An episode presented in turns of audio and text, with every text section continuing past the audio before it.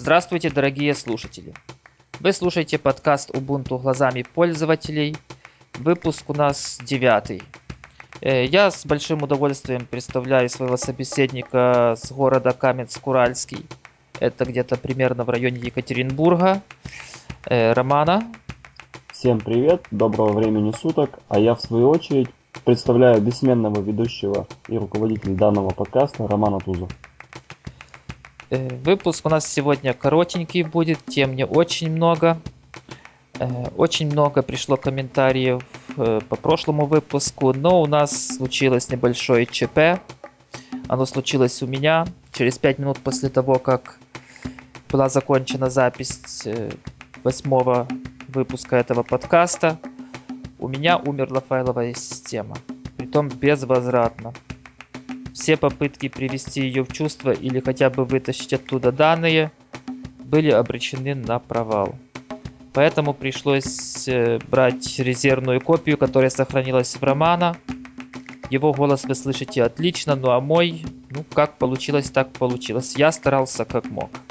Ну, что хочется сказать по этому поводу.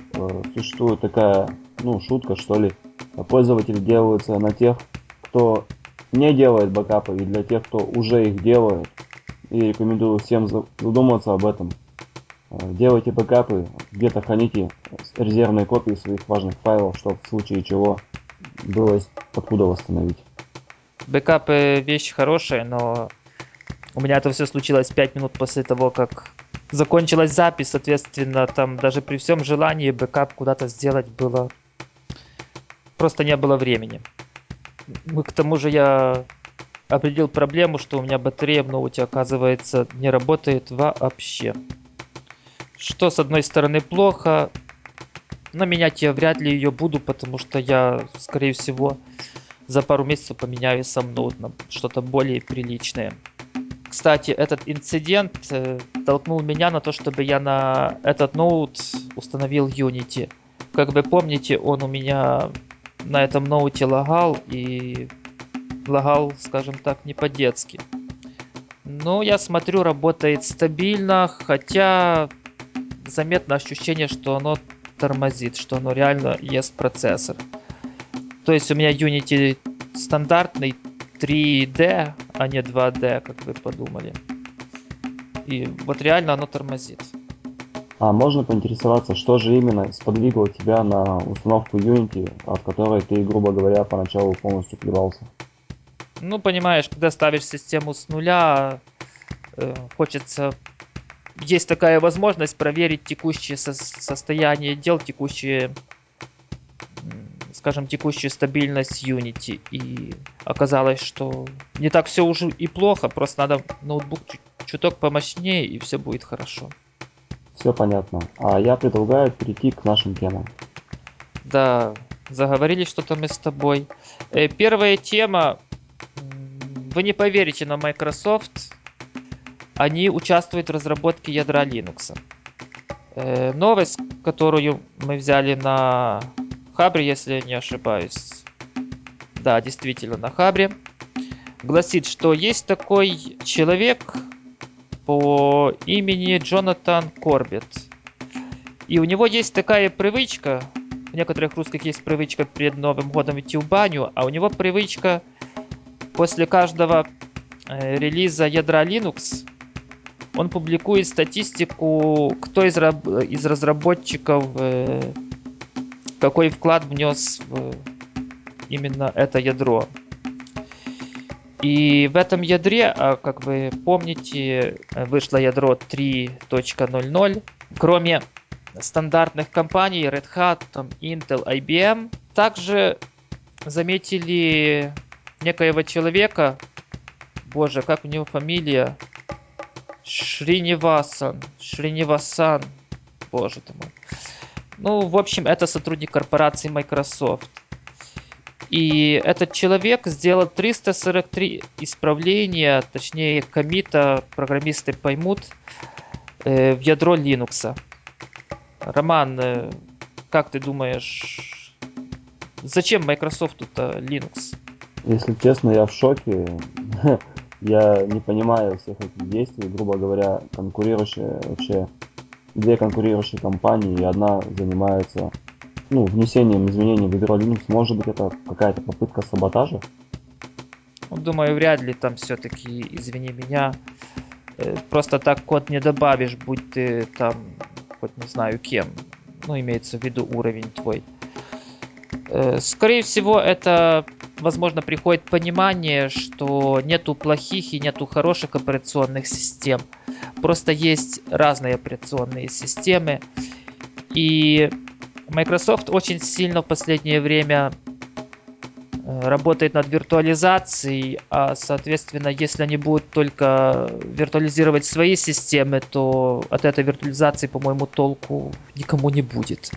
Я, в крайнем случае, не видел серьезных веб-серверов на том же самом Microsoft Internet iOS. В принципе, если ты смотрел на веб-сервера, встроенные в Windows, то в курсе, что это такое. Ну да, я мельком видел. То есть получается, что они поддерживают разработку драйвера для интерфейса Hyper-V. Да, я что-то такое слышал. И в статье, в принципе, об этом и говорится. У них там проблемы. У них, кстати, недавно там начали они эмулировать Linux. Что, в принципе, хорошо. Я вот только не помню, там какое-то ограничение есть, то ли до какие-то версии Linux. Вот точно я не помню.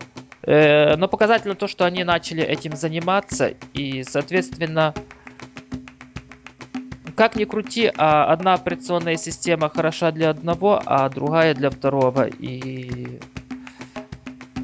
это признают все специалисты, почему-то 90%, это я так приблизительно говорю, возможно, это и гораздо больше, веб-серверов все-таки крутится на Linux или FreeBSD, и корпорации, серверные продукты Microsoft там совершенно не рулят. Все понятно. Но раз уж мы заговорили о такой системе, как FreeBSD, я предлагаю приступить к обсуждению нашей следующей новости. Яндекс и Рамблер изгоняют FreeBSD из своих серверов. Что ты слышал по этому поводу? Я, в принципе, только читал эту статью, хотя статья написана, читается довольно тяжело. Местами там надо внимательно ее перечитывать, потому что стиль у нее, конечно, ужасный. Примечательно, что Яндекс и Рамблер решили превратиться в таких экзорцистов. Но если ты помнишь, что логотип FreeBSD это... можно и так сказать, но там такой, скажем, приятный демоненок. Угу. Так вот, две из ведущих компаний Рунета решили некоторые свои сервисы перенести с FreeBSD на Linux. Проблема FreeBSD только в том, что это мы берем со статьи, ссылку на которую в шоу-нотах, естественно, мы приведем. Это то, что у FreeBSD, оказывается, нету нормального механизма виртуализации, и, скорее всего, как говорят некоторые специалисты, вряд ли это средство появится. А в Linux в последнее время с этим гораздо лучше. Роман, как ты думаешь, этот шаг не опрометчивый? Я думаю, что все-таки это ведущие компании, они занимают определенное положение в российском сегменте интернета. И они тщательно взвесили все за и против. Также отрадно хочется от себя добавить, что Яндекс переводит свой поиск именно на Ubuntu, а Рамблер, в свою очередь, на Debian, что является, скажем так, отцом или дедушкой операционной системы Ubuntu. Честно говоря, насчет того, что Ubuntu там... В статье, конечно, упомянуто, но мне что-то кажется, что, возможно, это будет не Ubuntu.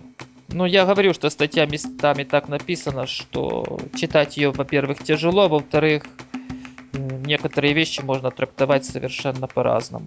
Но FreeBSD еще лет примерно 5 назад, если тебе нужен был, скажем, защищенный сервер с максимальной защитой, то ты ставил FreeBSD, и проблем у тебя, в принципе, почти не было. Хотя это все основано, опять же, на ядре Linux, команды похожи, там были некоторые различия, но для технических специалистов особого труда это не представляло. И с тех пор, в принципе, я так... Ну, лет 5 я никаких громких заявлений о каких-то там новшествах FreeBSD я, в принципе, не слышал. А ты, Роман, что-то слышал? Ну, если честно, я даже не пробовал эту операционную систему, и особых новостей про нее тоже за последнее время не могу припомнить. Ну, я специально ее тоже ни разу не ставил. Один раз пришлось немного администрировать такую систему в одного провайдера, такого, скажем, очень мелкого провайдера. Ну, примерно там сотня-две сотни абонентов. Но, опять же, все мое администрирование сводилось к тому, что я заводил новых пользователей, которые могли подключаться к этому серверу. То есть, сам понимаешь, опыт у меня небольшой. Ну, предлагаю перейти к системам виртуализации. Ну и как вы заметили, сегодняшний наш выпуск частенько упоминается такое понятие, как виртуализация. Я предлагаю обсудить следующую новость. Вышла версия VirtualBox под номером 4.1.0. А что такое VirtualBox? Это программная такая среда, которая позволяет эмулировать запуск различных операционных систем. А ты когда-нибудь пользовался этой системой, Роман? Конечно, пользовался, но, по-моему, мое знакомство закончилось где-то с версии, наверное, 4 или, возможно, чуток раньше. Дело в том, что я решил лучше другую операционную систему запустить на ноутбуке, на отдельном ноутбуке. Она гораздо производительнее, особенно если эти ноутбуки сами не славятся своей производительностью. Понятно. Ну, что хочу сказать от себя. Для меня это оптимальный способ попробовать что-то новенькое, какую-то новую операционную систему, либо там что-то еще. Ну, что касается нововведений, давай кратко пробежимся по ним. Ну, для пользователей будет интересно, что улучшен мастер для создания виртуальных дисков. Также лимит памяти для 64-битных систем увеличен до 1 терабайта. Ну, ты пропустил, наверное, самое главное, это поддержка клонирования виртуальных машин. Насколько я понял, теперь вы практически чуть ли не одним щелчком можете сделать копию машины, и она сразу появится в графическом интерфейсе, то есть вы сразу ее можете и запустить. Да, это действительно стоящее нововведение. Хотя, в принципе, раньше было... Нет, оно раньше было реализовано на уровне так называемых снапшотов, снимков, что ли, машины. Ну, ты мог откатиться на любое состояние машин. Ну, естественно, оно занимало... Каждый такой снимок занимал некоторое место на диске. Понятно. А также хочу добавить, что добавлена экспериментальная возможность проброса PCI-устройства в гостевую систему. То есть, грубо говоря, вы вставляете сетевую карту в свой компьютер, и она начинает отображаться в списке устройств вашей гостевой системы, что, в принципе, может быть довольно полезно в некоторых случаях. То есть получается, что гостевая, другими словами, эмулируемая система, она полностью захватывает это устройство, и основная система к этому устройству не имеет уже доступа, правильно я понял? Ну, да, это будет, на мой взгляд, именно так. Я могу предложить очень хороший способ повесить все. В качестве такого устройства задай видеокарту. Действительно, да, в этом случае тогда возможно определенные проблемы, но добавлю, что это все-таки экспериментальная поддержка. Возможно, будут какие-то ограничения на тип устройств, либо еще что-то. Но все-таки согласись, что в определенных случаях может быть полезно? В принципе, да. Может, естественно, может. Но главное пользоваться с умом. Да. Потому что если вы добавите видеокарту, если ее возможно добавить, я VirtualBox уже последние версии даже не ставил. Кстати, я заметил, что начиная с версии 4 с копейками, они перешли на другой способ установки дополнений в гостевую систему. Кроме VirtualBox надо еще установить какой-то пакет, если я не ошибаюсь, дополнительно, если ты хочешь, чтобы у тебя было 3D виртуальной машине и еще кое-какие вещи, которые делают работу приятнее. Ты устанавливал эту... Там, по-моему, она в виде какого-то пакета, там 50 мегабайт или сколько там занимает, я уже не помню. Да, я устанавливал, честно, название пакета сейчас вспомнить не могу, но также помимо 3D и прочих плюшек она добавляет такие полезные штуки, как поддержку USB-устройства и захват гостевой системы USB-шек и тому подобные вещи. Ну то, что раньше оно было внутри VirtualBox, они теперь разделили на два пакета. По-моему, то ли какой-то бонус, ну да, там название какое-то длинное, но... У меня сперва, скажем так, насколько получить этот пакет не удалось. Я когда-то пробовал там. Не очень-то я и старался для того, чтобы установить. Просто так попробовал. Была свободная минутка. Или там, может, в Ubuntu есть какие-то еще... Надо танцы сделать? Да нет, у меня вот, в принципе, VirtualBox работал без каких-то там шаманств, плясок с бубном. Все работало, грубо говоря, из коробки. Но я вот с чем-то столкнулся, какая-то ошибка, я уже не помню, да, и оно пока что очень и очень не актуально для меня. Полный список нововведений вы можете посмотреть в шоу-нотах, там ссылка на статью с OpenNet, где вы можете посмотреть все новые фичи, которые там ввели.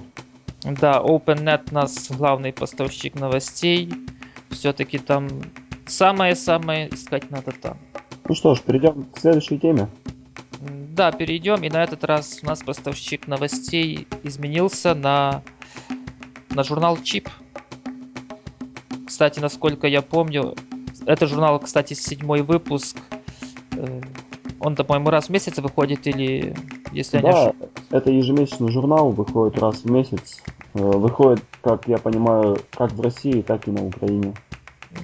Да, потому что хотя бы название домена chip.ua говорит о том, что это украинская версия, но как уже мы предварительно с Романом обговорили эту статью, так оказалось, что точно такая же появилась и в русскоязычном варианте.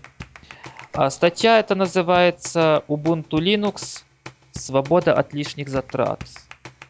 Роман, ты читал эту статью? Как она? Нормально написана? Или ну, вообще, какое у тебя впечатление? Авторы разбираются в теме или не очень? Ну, вообще, эта статья будет интересна прежде всего, на мой взгляд, тем людям, которые раньше никогда не слышали об Ubuntu, об Linux, которые ну, просто вот взяли в руки журнал и увидели такую статью. Здесь есть несколько, на мой взгляд, ну, спорных, либо полезных советов. В качестве, допустим, примера приведу то, что авторы сразу рекомендуют отказаться от Unity 3D, перейти к классическому гному.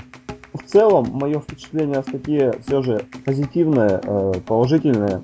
Ну, авторы дают понять, что существуют альтернативные операционные системы, которые по своей наполненности, по своему функционалу ничуть не уступают платным аналогам. Там приводятся такие примеры, как замена Photoshop гимпом, как установить различные медиакодеки и тому подобные вещи. Даже о том, как настроить внешний вид своей операционной системы, установив там компис и различные эффекты к нему. В принципе, статья написана, ну, неплохо, но, опять же, повторюсь, для, скажем так, новичков. Ну, тут есть один спорный момент. Я даже могу этот абзац зачитать. Так. Последним недостатком Ubuntu, они рассматривали недостатки, является то, что некоторые устройства наотрез отказываются с ней работать. Речь идет в основном об очень новом или совсем уж старом оборудовании, а также продуктах малоизвестных китайских компаний. Ну, заценил юмор. Насчет нового или старого оборудования, это однозначно, если там было что-то выпущено, партия 1000 экземпляров, то, мне кажется, вряд ли будет драйвер под Linux. А вот насчет малоизвестных китайских компаний, ну вы уж поверьте, по собственному опыту могу сказать, такие малоизвестные компании, они даже и под одну операционную систему, ихние продукты точнее, даже под одну операционную систему не совсем нормально работают. Это да. Могу привести пример из своей недавней практики. Как вы помните, роутер у меня все-таки сгорел, который Wi-Fi раздавал. И тут просто под руку попалась акция нашего провайдера. Он раздавал похожие роутеры по функциональности, я имею в виду. Всего-навсего за 1 гривну, это примерно, если не ошибаюсь, 4-5 русских рублей. При этом надо подписать было дополнительное соглашение к договору о том, что ты как минимум 2 года будешь пользоваться услугами этого провайдера. Я, в принципе, взял хотя бы потому, чтобы было какое-то запасное устройство, и, в принципе, его установил. Это роутер, в нем есть 4 Ethernet порта, Wi-Fi модуль, притом Wi-Fi модуль N стандарта, так что я уже смотрю, некоторые устройства у меня гораздо быстрее работают. Хотя я никогда не подумал бы, что в iPhone 3G есть N стандарт, да и, по-моему, его нету, но реально он работает быстрее. То есть там подкасты загружаются в раза 2-3 быстрее, чем это было на старом роутере. Так проблема в чем была? Проблема была в том, что это, во-первых, компания ZTE. Я думаю, ты слышала такое? Они славятся Edge модемами. Да-да-да. И они, оказывается, решили еще и на этот рынок прийти. Во-первых, никакой информации, где взять прошивку человеческую, нет. Это раз. Но прошивка, в принципе, которая есть, нормальная. Но прошивка наотрез отказалась работать в Firefox, Google Chrome, требует Windows и Internet Explorer. Какой ужас. Так что я по поводу вот этих китайских устройств, поверьте, некоторые они... Я не говорю, что там нет достойных устройств, иногда там есть даже очень достойные устройства, но большинство это... Лично я говорю спасибо, что они не работают в Ubuntu. Представь себе, сколько было бы вопросов, почему у меня там мой MP3 плеер работает там плохо, либо еще что-то. Почему моя веб-камера так плохо показывает. Ну реально оно не надо. Да, действительно. Ну и все же, что касается нашей статьи, я думаю, что ссылочка в шоу-нотах будет. Если вам интересно, то можете с ней ознакомиться. Да, там действительно написано популярно. И что самое главное, писали профессионалы, для которых написание статьи это их заработок. Не так, как у нас. В общем, статью приятно просто читать. Есть, конечно, некоторые там нюансы, но это... В принципе, спорный вопрос даже насчет этих малоизвестных китайских компаний. Это, скорее всего, было мое личное мнение, чем спорный вопрос. И что же, перейдем, наверное, к последней теме. Да, я предлагаю обсудить эту тему. Она будет довольно интересна с практической точки зрения. Все же ты, как автор добавления вот этой темы, начни. Как она звучит? Естественно, начну. Я, насколько помню... Вроде бы похожая тема и была на сайте Ubuntu-Easy.com, но я не буду утверждать. Если она была, то точно не я был автором. Оказывается, что при установке Ubuntu, если вы создаете свой пароль, то вы, в принципе, от ничего не защищены. Объясню. Дело в том, что при загрузке... При старте системы у вас появляется меню загрузки, особенно если у вас несколько операционных систем, то оно точно появится. А если нет, то вы нажмете кнопку Escape во время загрузки, и вы увидите, скажем, черно-белое меню, в котором будет стандартный запуск Ubuntu. Чуть ниже будет то же самое, только в скобках будет написано Recovery Mode, режим восстановления. Также будет еще мем-тест, проверка памяти. Ну и если есть другая операционная система, то будет она и там тоже отображена. Так вот, мало кто задумывался о том, что же такое Recovery Mode. А Recovery Mode это такая штучка, с помощью которой вы входите в систему без ввода всякого пароля. Вы получаете самые, что есть высшие права. У вас есть возможность. Но это одна из особенностей, там реально Recovery Mode штука довольно хорошая.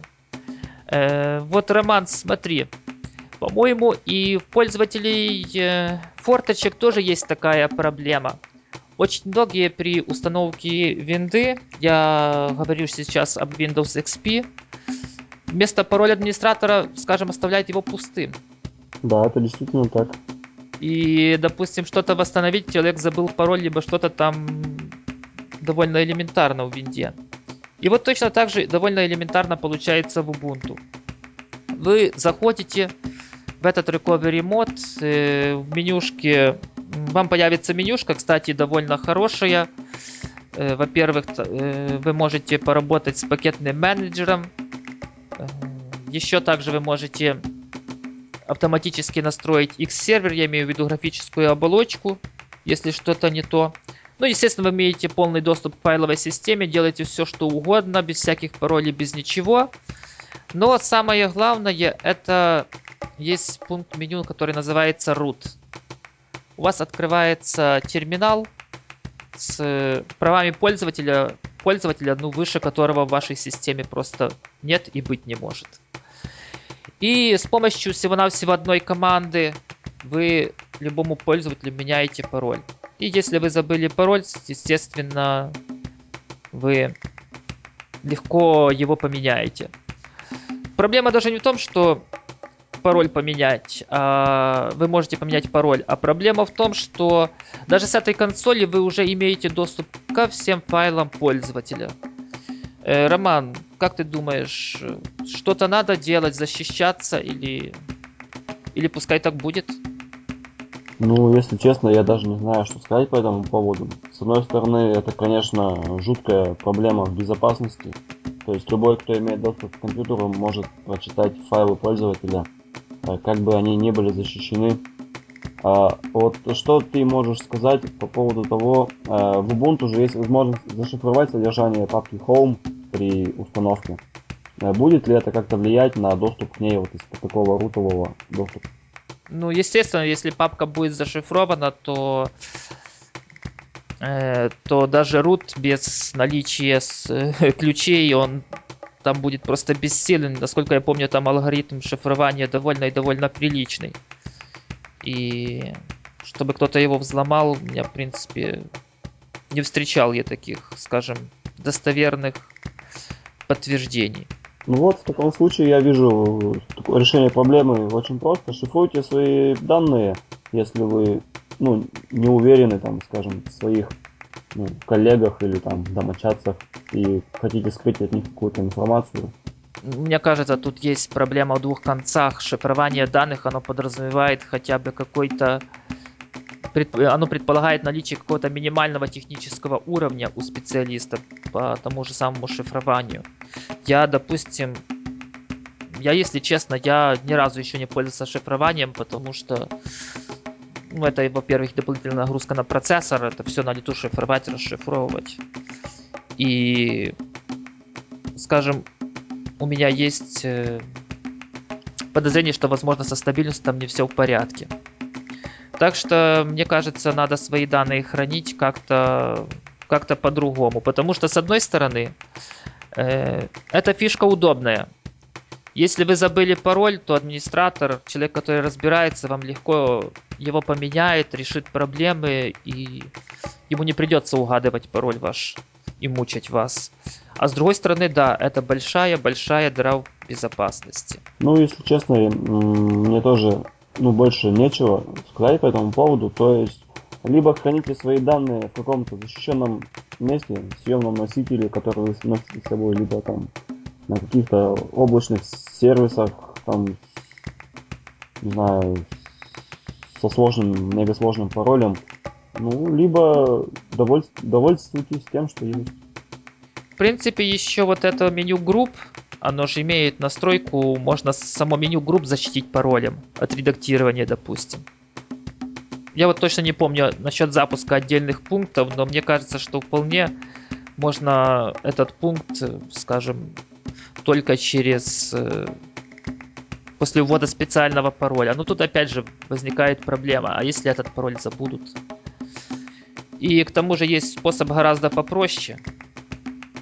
Роман, это всего-навсего стандартная установочная флешка с Ubuntu. Ну да, действительно, от этого никуда не деться. Если у вас есть любой загрузочный диск, либо флешка. Ну, все данные, которые хранятся в компьютере, будут доступны. Ну, все-таки мне кажется, что этот способ, скорее всего, надо использовать для того, если вы забыли свой пароль своего пользователя. Хотя, конечно, если вы каждый день работаете, чтобы такое случилось, это надо уже страдать.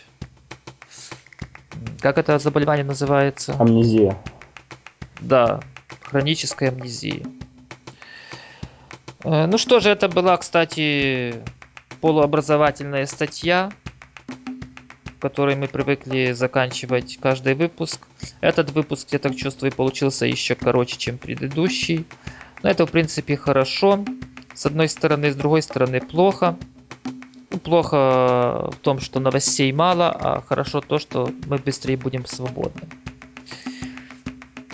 Ну что же, через неделю мы встретимся. Кстати, Роман, ты в курсе? У нас первый юбилей, 10-й выпуск, цифра круглая.